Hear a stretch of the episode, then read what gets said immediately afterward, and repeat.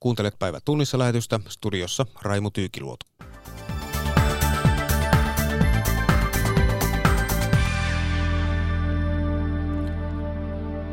Danske Bankin pääjohtaja Thomas Borken eroaa rahanpesuskandaalin takia.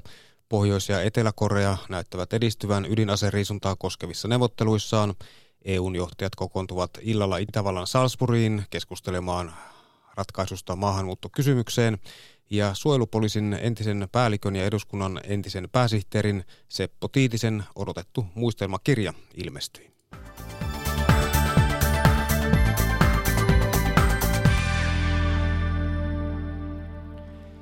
Danske Bank on rahanpesukohun pyörteessä. Pankin epäillään toteuttaneen miljardien eurojen laittomia rahansiirtoja.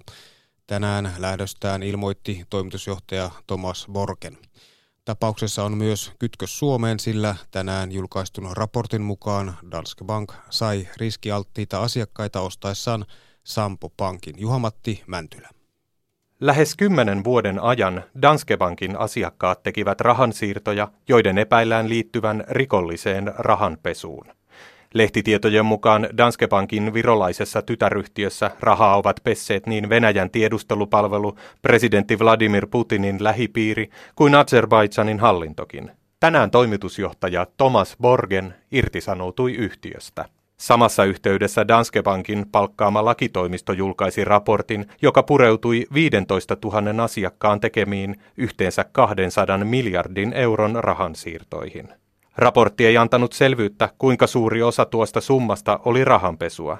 Danske Bankin toiminnasta kävi kuitenkin ilmi lukuisia puutteita. Sisäinen valvonta petti kaikilla tasoilla, viranomaisille ei ilmoitettu epäilyttävistä asiakkaista, osa työntekijöistä saattoi jopa toimia yhteistyössä rahanpesijöiden kanssa. Tanskalainen emoyhtiö toimi liian varovaisesti ja liian myöhään. Lopulta Tanskan ja Viron viranomaiset päättävät, täyttävätkö nämä laiminlyönnit rikoksen tunnusmerkit. Tilannetta seurataan tarkasti myös Suomessa. Finanssivalvonnan johtaja Anneli Tuominen peräänkuuluttaa eurooppalaista valvontaa.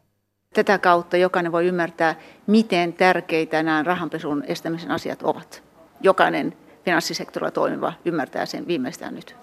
Euroopassa rahanpesun valvonta kansallisen viranomaisessa ei ole toiminut sillä tavalla kuin olisi pitänyt, ja sitä varten tarvitaankin Eurooppa-tason, EU-tason viranomainen valvomaan rahanpesua yhteistyössä näiden kansallisten viranomaisten kanssa sanoi Suomen finanssivalvonnan johtaja Anneli Tuominen. Toimittaja edellä oli Juha-Matti Mäntylä.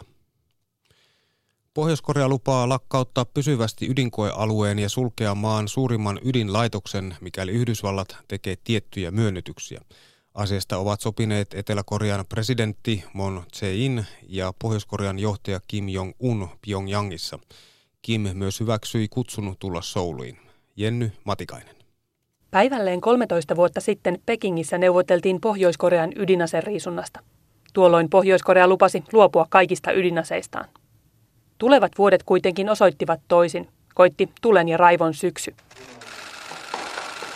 Tänään Pyongyangissa kuultiin jälleen samankaltaisia lupauksia. Pohjois-Korean johtaja Kim Jong-un ja Etelä-Korean presidentti Moon Jae-in päättivät kaksipäiväiset neuvottelunsa lupauksiin rauhan aikakaudesta.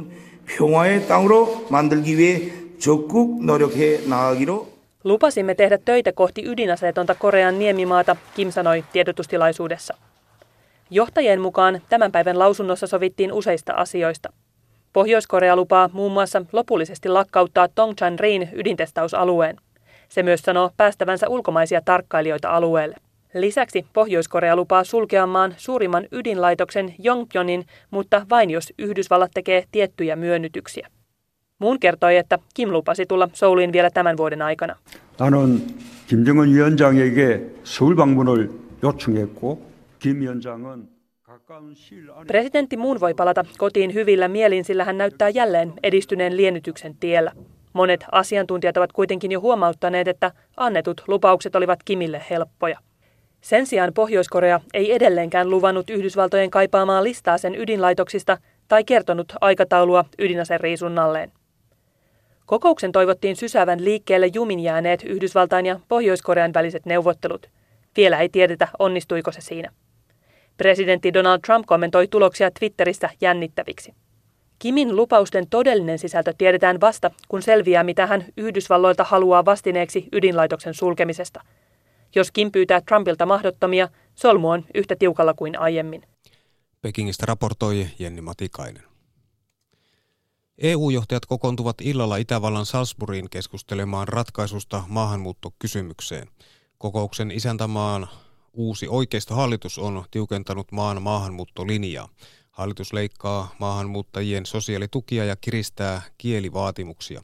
Itävallasta on myös entistä vaikeampi saada turvapaikkaa. Petri Raivion raportti Viinistä. Afgaanisisarukset Hasti ja Taari hakivat turvapaikkaa Itävallasta kolme vuotta sitten. Päätöstä odotellessa he opettelivat Saksaa. Työnhakukin tuotti lopulta tulosta.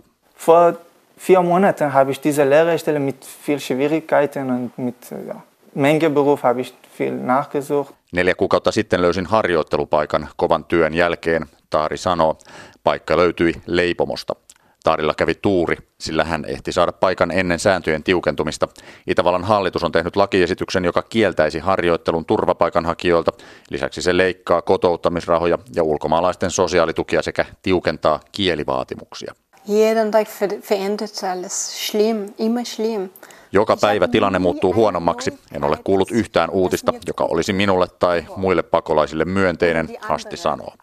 Muutokset juontavat viime lokakuun vaalitulokseen. Laita-oikeiston vapauspuolue FPÖ nousi hallitukseen ja sai entistä tiukemman maahanmuuttolinjansa kirjattua hallitusohjelmaan.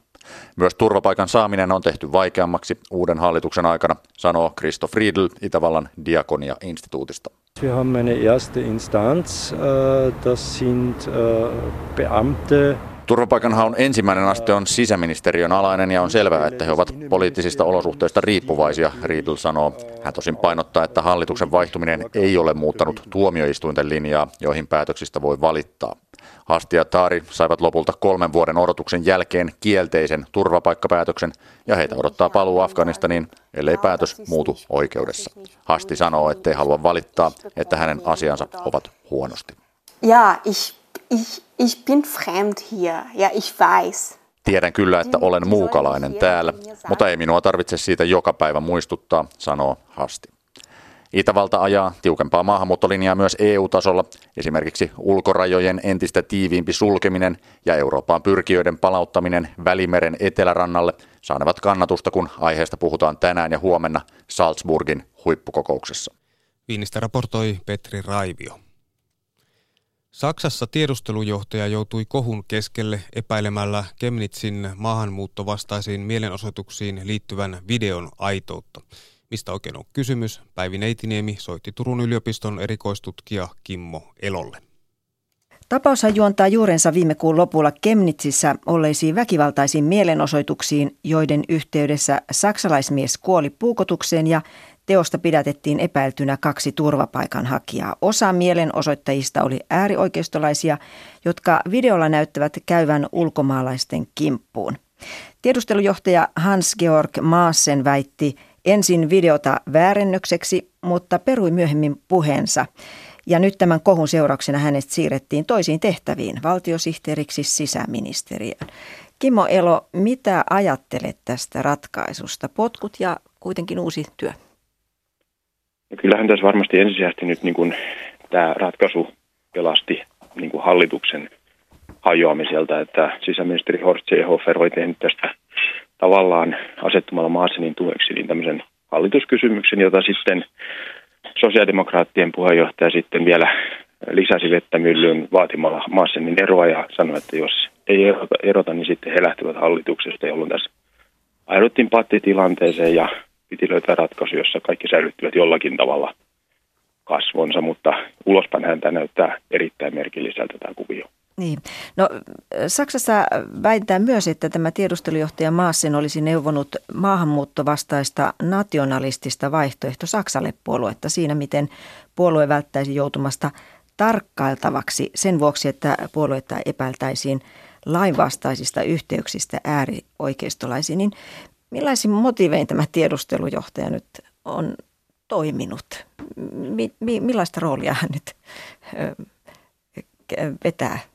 No hänellä on ollut tässä hänen virkakautensa aikana niin useampiakin tämmöisiä, joissa, joissa hänen lausuntonsa ovat herättäneet kummastusta ja, ja tota, jossain olisi myös niin kuin vähätellyt tiettyjä ilmiöitä, äh, yrittänyt myöskin niin kuin vähätellä oman organisaationsa roolia ja, ja, ja näin. Ja sitten tämä äh, esille tulee nämä mahdolliset kytkökset tähän AFD-puolueeseen, niin niitähän on pidetty täysin sopimattomina äh, tämän, tällaisen viranhaltijalle, että hänhän pitäisi puolustaa Saksan perustuslaista järjestystä ja, ja kun tiedetään millaisia niin kuin SIPI-organisaatioita AFD-puolueessakin on, ja se nähtiin myöskin täällä Kemnitsissä, miten he olivat mukana näissä mielenosoituksissa heidän edustajia, niin kyllähän tämä on niin kuin, äh, viran tehtävän kannalta niin kuin hyvin, hyvin erikoinen, erikoinen niin kuin kuvio, että hän on, jos hän on todellakin käynyt näiden kanssa keskusteluja. No tämä Massenin siirto uusiin tehtäviin, siinähän taustalla on jälleen nämä kuukauden päästä tulossa olevat Bayerin vaalit, jotka ovat sisäministeri Seehoferille tärkeät. Siellä Seehoferin puolue pelkää menettävänsä ääniä maahanmuuttovastaiselle vaihtoehto Saksa-puolueelle. Niin millainen merkitys tällä näillä tiedustelujohtajan potkuilla on mielestäsi nyt noihin vaaleihin ja CA-suuntaan ja AFDn kannatukseen? No tietysti tämä, että, että tässä on niin kuin ostettu rauha tällä hetkellä, että, että sen käytännössä siirrettiin huomattavasti parempaan tehtävään, mutta samalla hänet niin kuin irrotettiin tästä, tästä aiemman, aiemman työpangassa kytköksestä, eli vaikka hän on sisäministeriössä ja tämä perustuslaisuojavirasto kuuluu sisäministeriön ää, niin kuin valvonnan piiriin, niin kuitenkin Maasenilla ei tulevassa tehtävässään tällaista ole. Mutta se, että tällä tavalla se Horst Seehofer täytti kasvonsa, kun, koska hän oli asettunut puolustautumaan ja hän tavallaan pystyi osoittamaan, että, että henkilö on kuitenkin pätevä hoitamaan vaativaakin tehtävää. Sitten jos katsotaan sitä Bayerin tilannetta, niin siellähän kuitenkin sitten valta on siirtynyt Seehoferin seuraajan Markus Söderille, ja hänelle ensisijaisen tärkeää näyttäisi tällä hetkellä olevan se, että Berliinistä ei, ei tulisi enää mitään niin kuin lisärasitetta Bayerin vaaleihin liittyen. Ja siinä mielessä varmasti kulissien takana myös Söder on pyrkinyt vaikuttamaan siihen, että tämä asia saataisiin mahdollisimman nopeasti pois päiväjärjestyksestä ja hallitus pystyisi keskittymään siihen, mitä hallituksen Saksassakin tulee tehdä. Ja nämä kohuthan tietysti jatkuvasti, koska ne kytkeytyy enemmän vähemmän niin kuin Horst Seehoferin henkilöönkin, niin ne ovat CSUlle sitten Bayerin vaalien kannalta hyvin, hyvin epämieluisia. Näin arvioi Turun yliopiston erikoistutkija Kimmo Elo. Päivi Neitiniemi haastatteli. Mitä kuuluu autokaupalle päästömittaus- ja ajoneuvovero-uudistusten jälkeen? Tätä selvittää Sanna Savikko vieraanaan autotuojat ja teollisuus ryn toimitusjohtaja Tero Kallio. Niin, kun alussa tosiaan autojen hintaan tuli useampikin muutos, nimittäin uudenlainen päästömittaus nosti näitä hiilidioksidipäästöjä ja samalla sitten sitä hinnankorotusta pyrittiin kompensoimaan ajoneuvoveron muutoksella, niin kuinka helppo tämä muutos on ollut autoteollisuudelle ja kaupoille? No joo, kyllä tässä paljon on tapahtunut ja, ja tosiaan autoveroa on pyritty nyt sitten kompensoimaan tai neutralisoimaan tämän uuden päästömittaus tavan muutoksen myötä niin, että sillä ei olisi vaikutusta hintoihin. Eli tietysti autojen päästöt ei muutu miksikään, vain mittaustapa muuttuu ja sen myötä sen mittauksen, mittauksen tulos, eli hiilidioksidipäästöarvo monessa tapauksessa nousee sitten ja, ja sitä kautta on sitten – valtiovalta, hallitus, eduskunta halunneet neutraloida tämän vaikutuksen. Ja nyt sitten syyskuun alusta tuli voimaan uusi autoverotaulukko. Onko tämä mennyt sujuvasti, tämä siirros? Ainakin mediassa on ollut vähän sen sorttista tietoa, että, että kaikilta autovalmistajilta ei ole tullut näitä tiettyjä uusia päästömittaus tuota, lukuja esimerkiksi. No joo, kieltämättä siinä on, on tuota, joissain malleissa, niin vielä ei ole saatu edes niitä niitä uusia päästömittauksia, niitä automalleja tyyppi hyväksyttyä. Se saattaa johtua siitä, että nyt tietysti nämä tutkimuslaitokset, joissa nämä uudet päästömittaukset tehdään tuolla Euroopassa, niin siellä on aikamoinen ruuhka. Eli ihan fyysisesti on hirveän paljon autoja, autoja nyt tuota, sinne jonottamassa. On ollut ihan tuolta viime keväästä saakka niihin testeihin. Ja, ja, ja, ja sitten tämä vaatii tietysti moottoriteknologialta hiukan, hiukan uudistuksia myös. Ja, ja nyt, nyt näitä malleja tuodaan ikään kuin, on tuotu markkinoille sitä vauhtia, kuin mitkä on ehkä ollut niitä kunkin autovalmistajan syömähampaita tuolla markkinoilla. Ja vähän erikoisempia autoja sitten saattaa olla, että tulee, tulee vasta myöhemmässä vaiheessa. Mutta suurin osa ää, automalleista on jo VLTPllä, eli tällä uudella päästömittauksella tyyppihyväksyttyjä, eli mitattuja. Ja sitten toisaalta meillä on myös sitten näitä ää, vanhalla päästömittaustavalla mitattuja autojakin niin sanotusti häntälupina vielä joillain valmistajilla kaupan. No jos menee autokauppiailla ja autoteollisuudella vähän, vähän tota pää sekaisin, niin niin menee varmasti myös kuluttajalla. Kuitenkin tämä oli jo tiedossa, että tämmöiset päästömuu, päästölaskentamuutokset tulee tuossa kuuvaihteessa, niin näkyykö tämä uudistus jotenkin elokuun myyntiluvuissa? Kuinka kauppa kävi? Joo, kyllä se näkyy. Eli, eli sekä äh, uudet asiakastilaukset että sitten rekisteröinnit, toisin sanoen luovutukset, niin molemmat olivat elokuun lopussa aika isossakin kasvussa ja, ja tietysti se selittyy tällä päästömittaustavan muutoksella. Eli, eli sinne sitten toisaalta näitä vanhan päästömittaustavan autoja oli kiire, kiire ensirekisteröidä ja, ja toisaalta sitten – jotta ei käynyt niin, että joku kuluttaja on esimerkiksi tilannut kesäkuussa auton, johon on sitten sovellettu tämmöistä takaisin laskettua vanhaa päästöarvoa sieltä uudesta johdettua ikään kuin. Ja, ja nyt sitten oltaisiin menty siihen VLTP, uuteen päästömittaukseen, ja se hinta ei olisikaan ollut sama luovutettaessa kuin se olisi ollut tilattaessa. Niin eduskunta päätti sitten, että me voidaan mennä tällä takaisin lasketulla vanhalla päästöarvolla semmoisilla autoilla, jotka on tilattu ennen elokuun loppua tai, tai ennen syyskuun alkua itse asiassa, eli elokuun loppuun mennessä, niin ne voidaan verottaa sitten vielä tällä vanhalla ää, laskennallisella arvolla, jolloin eli hinta el- ei nouse. Eli elokuussa tilatut autot meni vielä tällä vanhalla hinnalla. Miten kävi, kun kuu vaihtui? Loppuiko kaupat siihen? No ei oikeastaan, että nyt juuri tämä, että on voinut tilata siihen elokuun loppuun mennessä – sillä vanhalla laskennallisella päästöllä verotetaan sitten ja vanhaa verotaulukkoa noudattaa, niin, niin se tekee sen, että nyt kauppa pysyy, siellä on sitten – tilattuja autoja, joko ne on asiakkaan tilaamia tai ne on autoliikkeen tai maahantuojan tilaamia ja ne tulee ne autot sitten vasta tässä myöhemmin syksyllä Suomeen ja luovutukseen, niin niitäkin voidaan myydä. Mutta niin kuin sanottu, niin kyllä näistä suurin osa menee verotukseen jo nyt sitten ää, tämän uuden päästömittaustavan mukaan. Mm. Mutta on vaikea varmasti pysyä perässä näissä muutoksissa. Tässä on tulossa ensi vuoden alussa vielä sitten pieni autoveron alennus, joka on päätetty jo hallituksen toimesta vaalikauden alussa. Ja nyt sitten tähän syyskuun alkuun tämä päästömittausmuutos.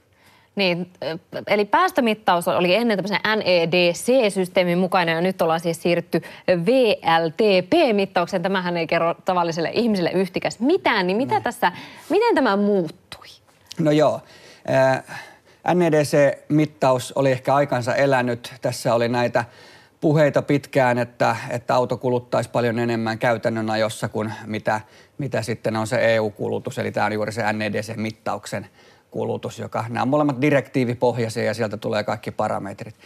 Ja, ja oli tarve uudistaa sitä vastaamaan ehkä hiukan paremmin tavallisen eurooppalaisen kuljettajan äh, saamaa sitten keskikulutusta tuolla tien päällä.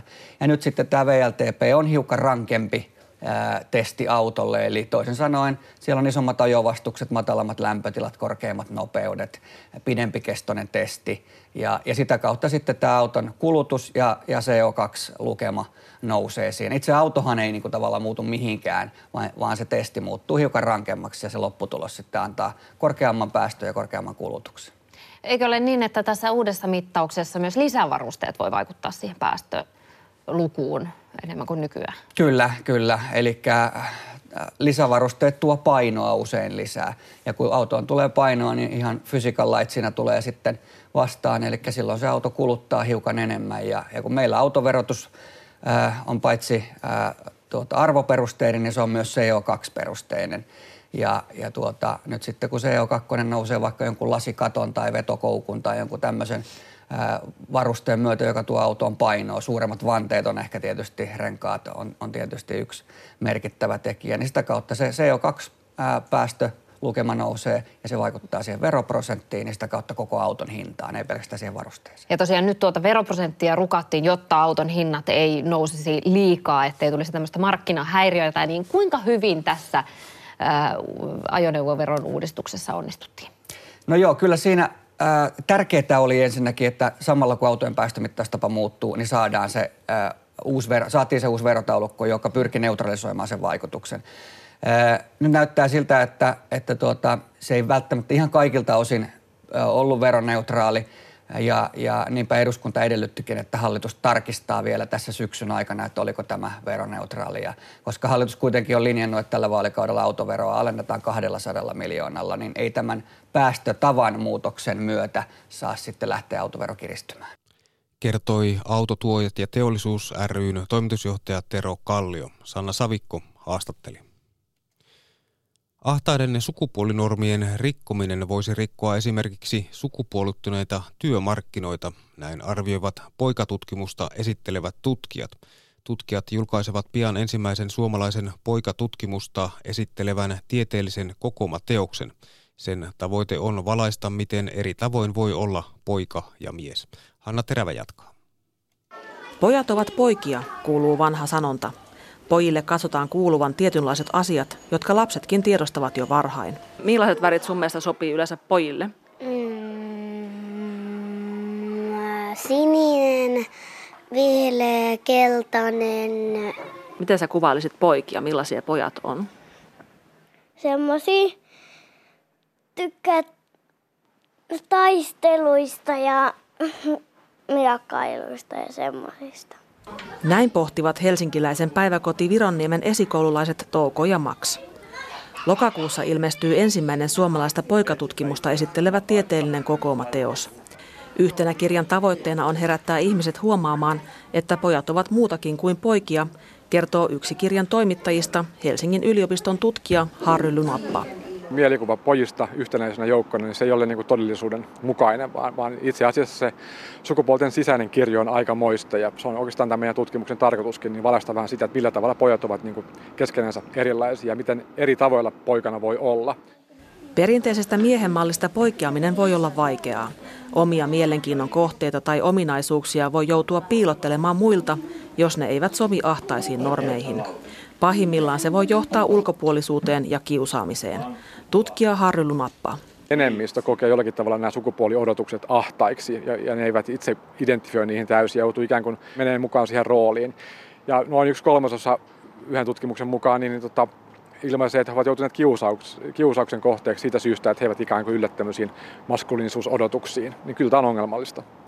Poikatutkimuskirja haluaa kannustaa keskusteluun perinteisten sukupuoliroolien rikkomiseksi.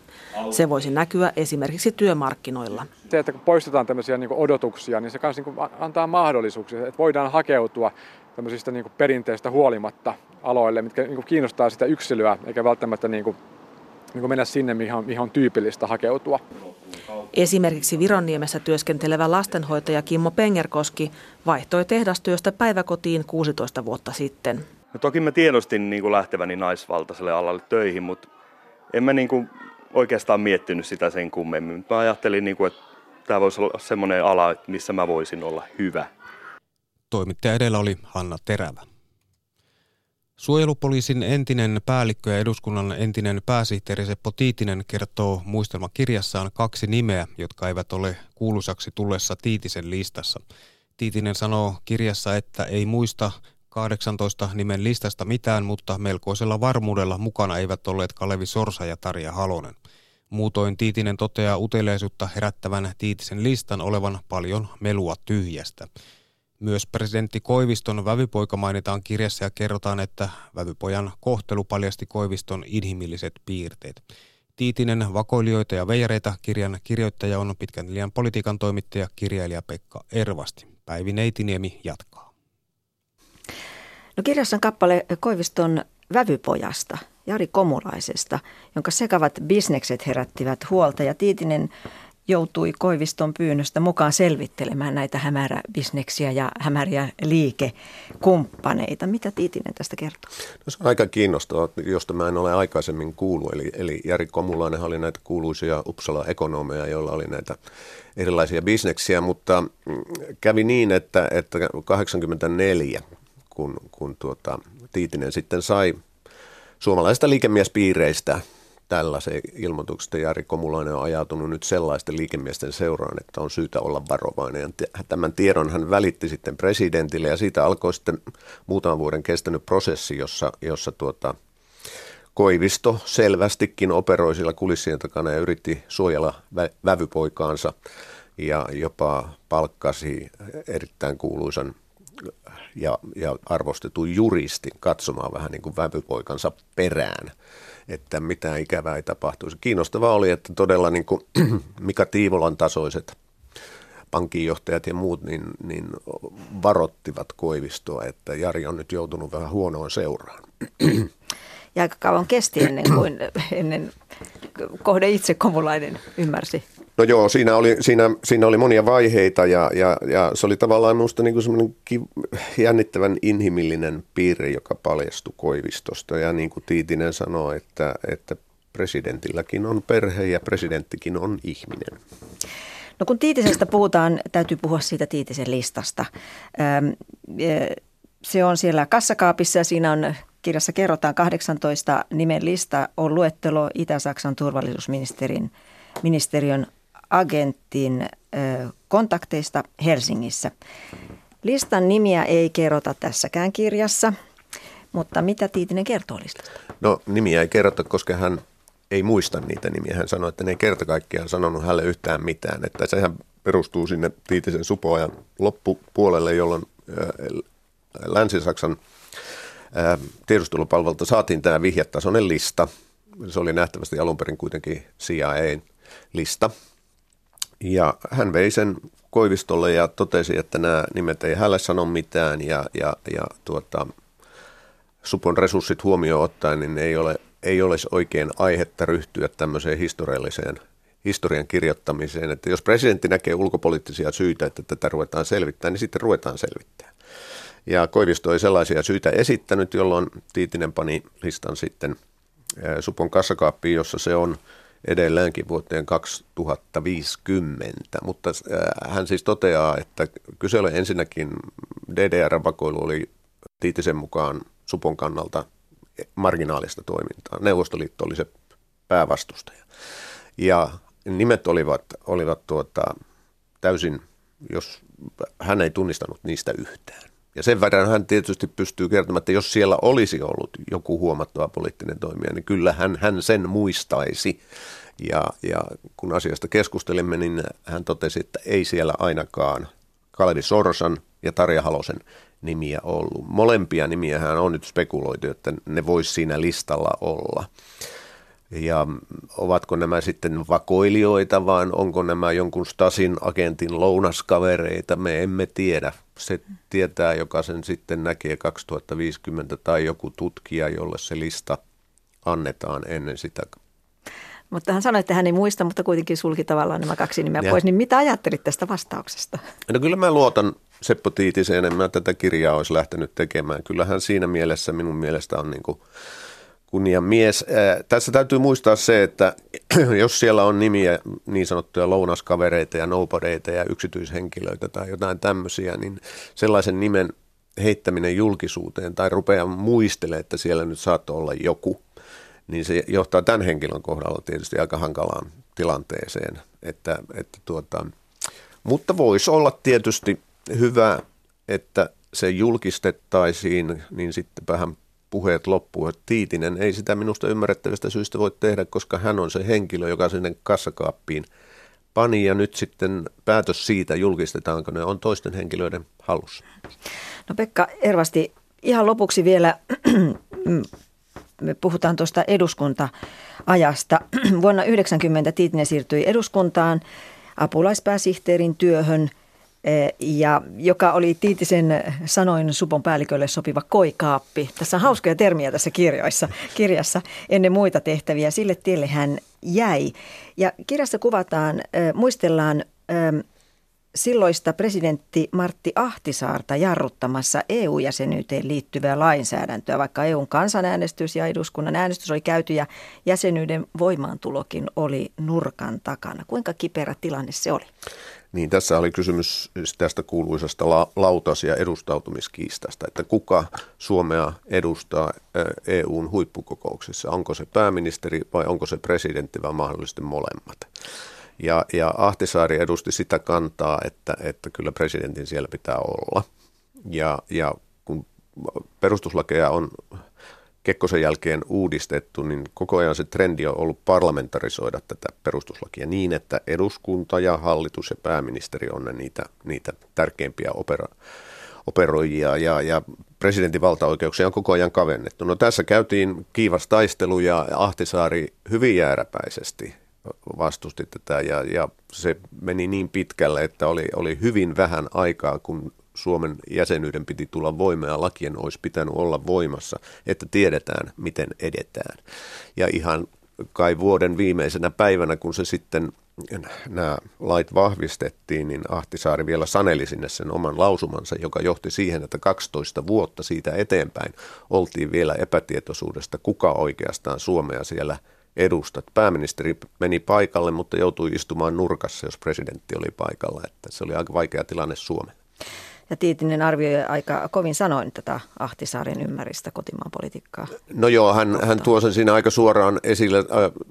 Tiitinenhän on, on kokenut valtiosääntöjuristi ja hän totesi, että Ahtisaarelta puuttui se kokemus ja, ja tuntuma siihen että hän tuli, hän tuli presidentiksi niin sanotusti politiikan ulkopuolelta, ja, ja, mutta Tiitisen mukaan kävi, näytti siltä, että Ahtisaari pitää itseään johtavana valtiosääntöasiantuntijana siitä huolimatta. Ja tässäkin yhteydessä oli tätä mukavaa kieltä, niin kuin muun muassa perustuslakiuudistuksella karsittiin nämä presidenttien tossupoikkeamat. Tossupoikkeamat, eli aina kun presidentti on poikennut perustuslain hengestä tai jopa pykälistä, niin sitten hänen jälkeensä perustuslakia on muutettu kertoi pitkän linjan politiikan toimittaja kirjailija Pekka Ervasti. Hän on kirjoittanut Tiitinen vakoilijoita ja veijareita kirjan yhdessä kirjan kohteen Seppo Tiitisen kanssa. Päivi Neitiniemi haastatteli. Ja tässä oli päivätunnissa lähetys.